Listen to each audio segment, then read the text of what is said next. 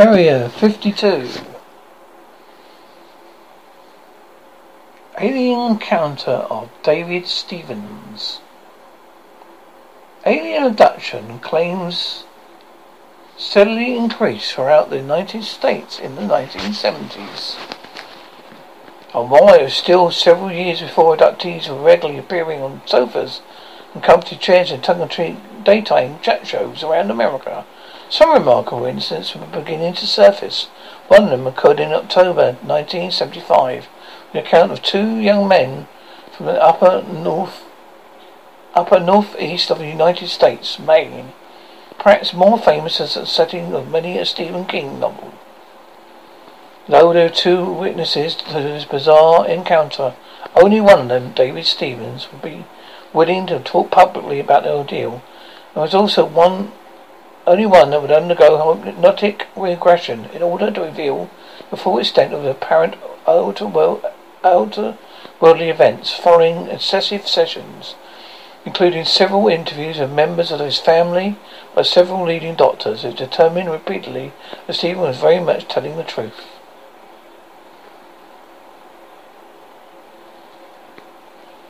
It was coming up to 3 a.m. in the early hours of the 27th of October 1975 when 22-year-old David Stephens and his friend Glenn Gary were driving along a quiet road in the countryside just outside North Oxford, Maine. They was the only vehicle on the road, their long, lone headlights cutting through the thick darkness of the night in front of them. In, that was until a, a lit UFO as big as a football field filled their sights. The strange object would head straight into their car, maintaining position directly over their moving vehicle for several moments. Then a beam of light shot from the beam off like craft and hit them. The vehicle immediately went into sideways skid, coming to the stop within 15 feet further down the road. Each man must have blacked out as the next thing they knew they woke in a stationary vehicle. Several hours had passed. They returned home, confused, and both aware that something very much out of the ordinary had just happened to them. However, it would be several weeks before Stephens would see a doctor and undergo hypnotic regression to unlock the missing hours, following the blinding light incapacitating their car. When he listened to the hypnosis sessions back, his mind was very, was flooded with disturbing events on the lonely road near Maine.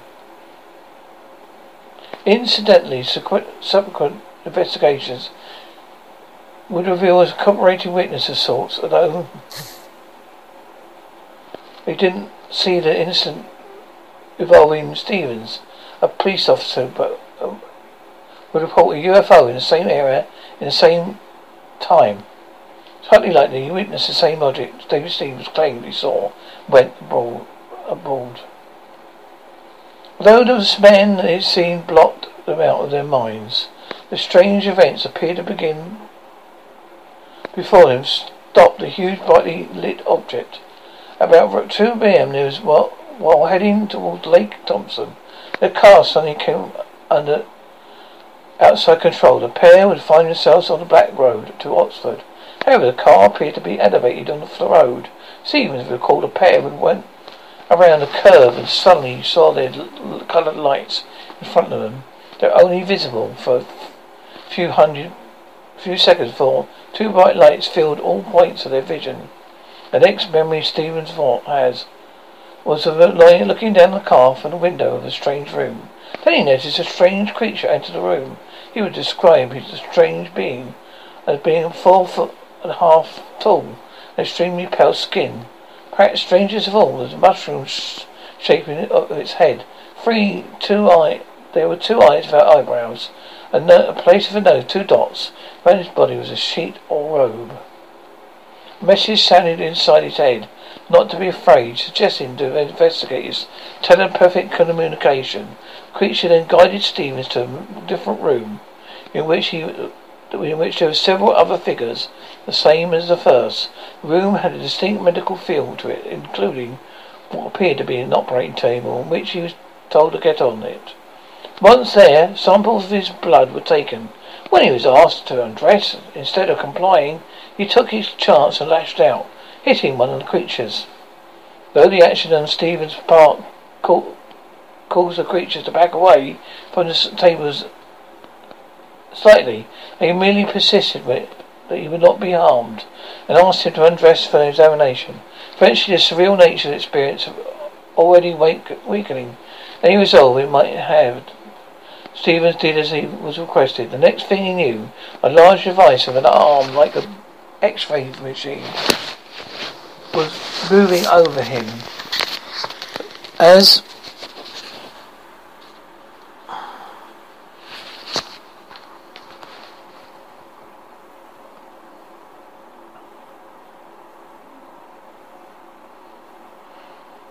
As the device was moved over the entire entity of his body, a distant clicking would ring out. It would leave samples of his hair and even fingernail clippings. These would go into some kind of strange looking tubes. He was then asked to redress, which he did. Immediately realizing Sonny in another room, again looking out a window. This, then his memory appeared to fast forward.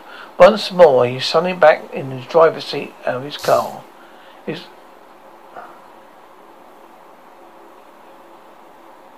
But Glenn in, the passenger seat besides him both were counting and the vehicle was still in the middle of the road. Is somebody's position.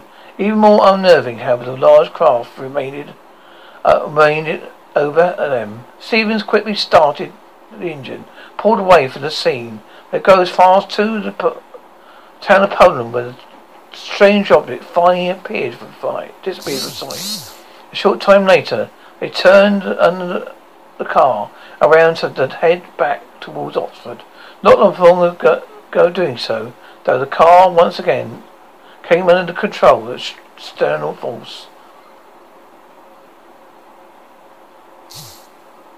The pair would find themselves a dark lane overlooking tripod that was about the engine cut out and the large engine appeared in front of them.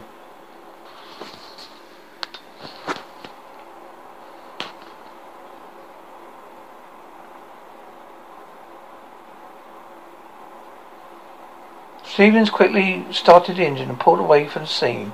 He later go, as far as town of Poland. I've done that bit, so sorry. The craft was no more than 300 feet from the roof of the car. As they moved in awe of the unbelievable display above them, they also noticed that two small crafts emerged from the water. They would rise high before diving towards the water again. They would repeat it several times before they, along with the main craft hovering over the crippled car, shot in the air and disappeared. The encounter lasted already twenty minutes. By the time they restarted the car and set off to Stephens' home, parents' home, the sky above them was beginning to lighten. A look at the clock revealed it would be after 7 a.m. The two young men went straight into bed, arriving home determined to keep the encounter to themselves last tests, everyone thinking we were nuts. However, shortly after arriving back, we began to feel extremely ill. Stephens, we recall how felt like he was in a daze. I wonder, feeling as though he couldn't walk, see straight, or even hardly talk. When Stephens' mother examined the young man, he, she would find their hands and feet swollen. Both men sweating yet complaining feeling intense cold, despite them doubling their layers. I couldn't keep them warm enough, she recalled. But in the day, around twelve hours after the incident, he decided to begin to feel somewhat better. However,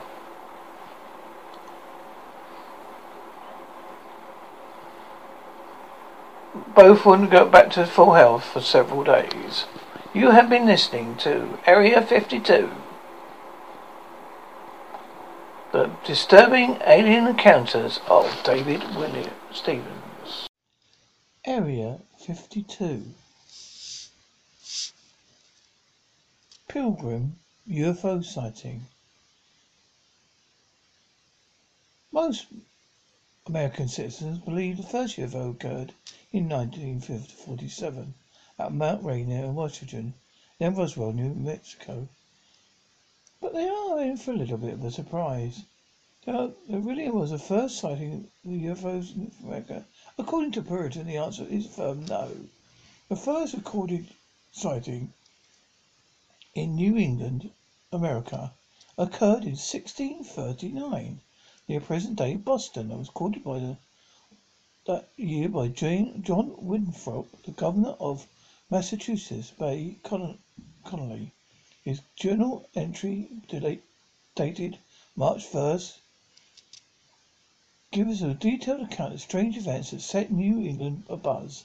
Winthrop's story stands apart from his other, more conventional entries, within he recorded his real-life success and challenges facing Puritans. But on the 1st of March, his writings describe bizarre, outwardly happenings, from inexplicable lights to missing hours of time. The X-Files had nothing to do on this 17th century tale of unidentified identified flying objects, even possible alien abduction. Winthrop relates that James Everell, a sober, discreet man, was rowing a boat two other men in Muddy River, which emptied through a swamp and tidal basin of the Charles River.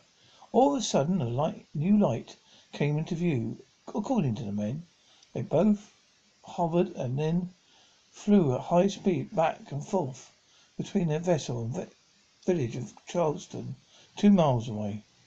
As as Winthrop describes, when it when it stood still, it all flared up and about three yards square. Then it ran contra- contracted in the figure of a swine. It ran as swift as an arrow towards Charlestown, and so up and down about two to three hours. Captivated by the sight, Everell his companions watched the speeding light for hours. Yet the strangest part of the story still awaited them.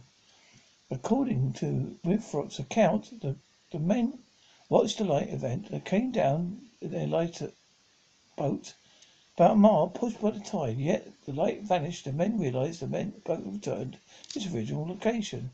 They had no memory of rowing against the tide and dropping anchor. They speculated that the light somehow transported them back to where they died. The three men in the boat weren't the only witnesses to the bizarre UFO account, according to Winthrop. Divers, other credible persons saw the same light at the same time, place.